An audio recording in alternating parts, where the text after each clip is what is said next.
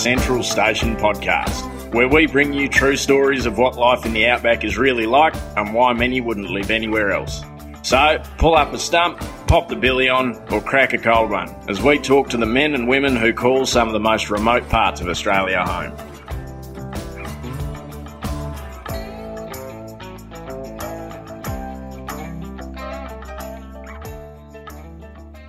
My name's Hugo Ricard Bell, and this is my story, The Incident. Dear Mum, The following letter details my version of events that occurred on the 12th of July 2017. It was a moment in time that changed my life forever. Please destroy all evidence of this letter once you have finished reading. I've changed the names to protect the identities of those involved, but even still, please don't let Dad read this. The sun was rising over the frosty plains of Kayita Station when I came to breakfast that cool Tuesday morning. I decided to wear my new long sleeved navy blue work shirt. The colour seemed to take away the bluntness of the dark rings under my eyes, the remaining visual relic giving an insight into the first big blowout of the Kimberley dry season. That the weekend just past evidently was. I remember feeling remarkably upbeat considering my circumstances. I had no real hangover, and I seemed to have slept well the night before, after a large dinner of Rosie's chicken and chalky milk from the Fitzroy Crossing Roadhouse in the truck on the way home. I was instructed by Jim, my charismatic, thick-set boss, to set out on the motorbike and assist David, our regular helicopter pilot. We were to muster the cattle from Duckhole Paddock to the yards for the road trains that were arriving the next day to take them to Broome for export. It was a simple instruction, and I couldn't think of a better thing to do than set out on a solo motorbike ride. A perfect place to reflect on the rodeo weekend I'd just returned from.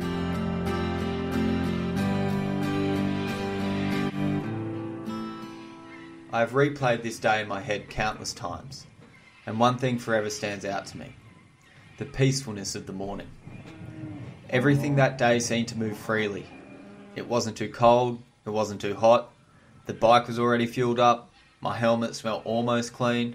Even the track out to the first billabong I was meant to wait at seemed smooth. I cruised out to the blissful silence of nature, just the hum of the motorbike faintly reaching my ears through the helmet. When I arrived at the billabong, there was an old bull drinking gracefully as some brolgas trudged through the marshes, their long legs reminiscent of the bamboo structures on Chinese takeaway menus. The water lilies stood out of the surface like small frozen fireworks, and I had never noticed the beauty of this place, even though it was my second season here. I was allowed to sit under a tree for 10 minutes and have a smoke, taking in the scene, before Dave gave me a call over the radio suggesting I take the eastern track out towards the second water point, where he had a group of slow moving heifers so I could sit behind as they wandered down a cattle pad. Yeah, Roger, copy that, I replied over the radio as I clipped my helmet back and rode off towards the east. Once again, I was alarmed by the smoothness and almost peacefulness of the journey. It was about 6:30 in the morning, and I was at cruising speed when I noticed an emu trot almost in slow motion across the plain to my left. I was admiring the grace and the speed of the animal when my bike, for the first time that morning, hit a small bump.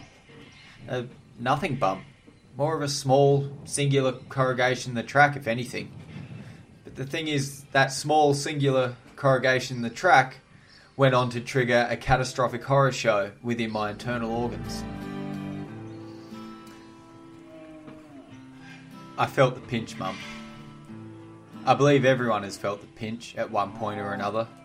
The pinch to tell you that your hole in one has or is about to say too much at the dinner table. The pinch that once felt by an individual gives that person the urgent confidence to stand up in any setting and say, I have to be excused now. I felt that pinch, Mum.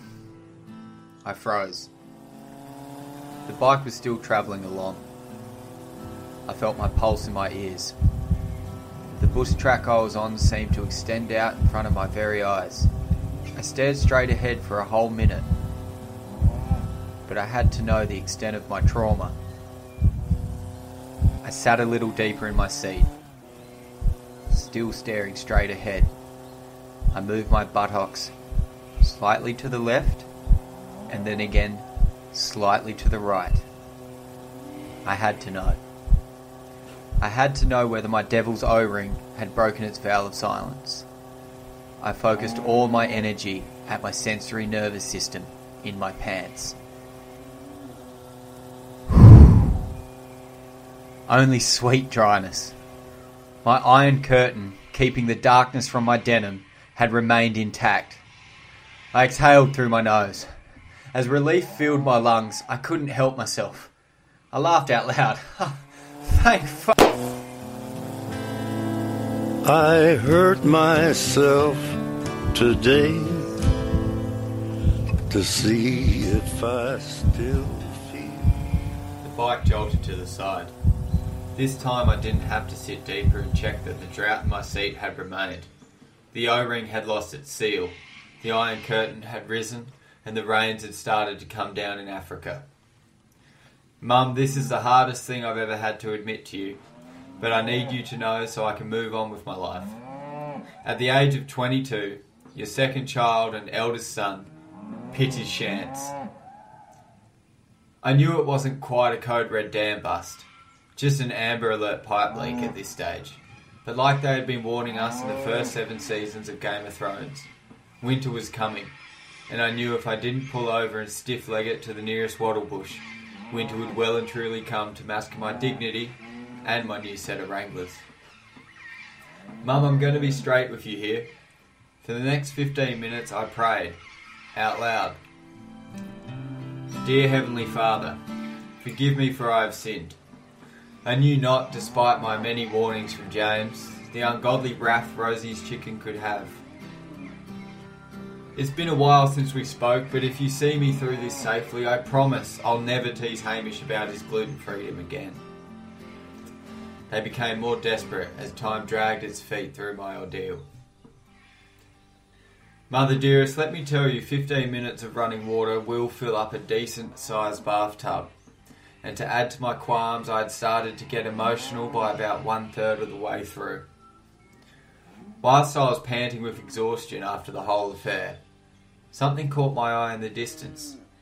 Dave. Heck me dead. This whole experience was so traumatic I had forgotten that I was meant to be on a muster. I had to hop to it before Dave started to get concerned of my whereabouts.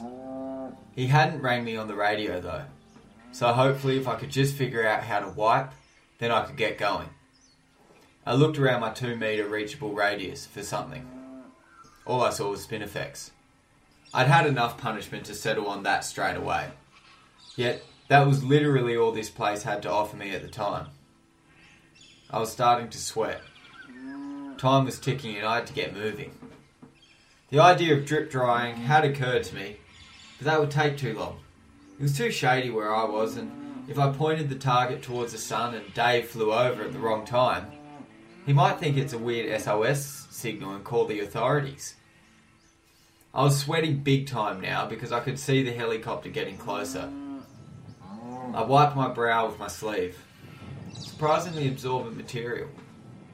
It was right then and there that it dawned on me what my only comfortable option was. I'd have to use my sleeves. But I didn't want to use my sleeves.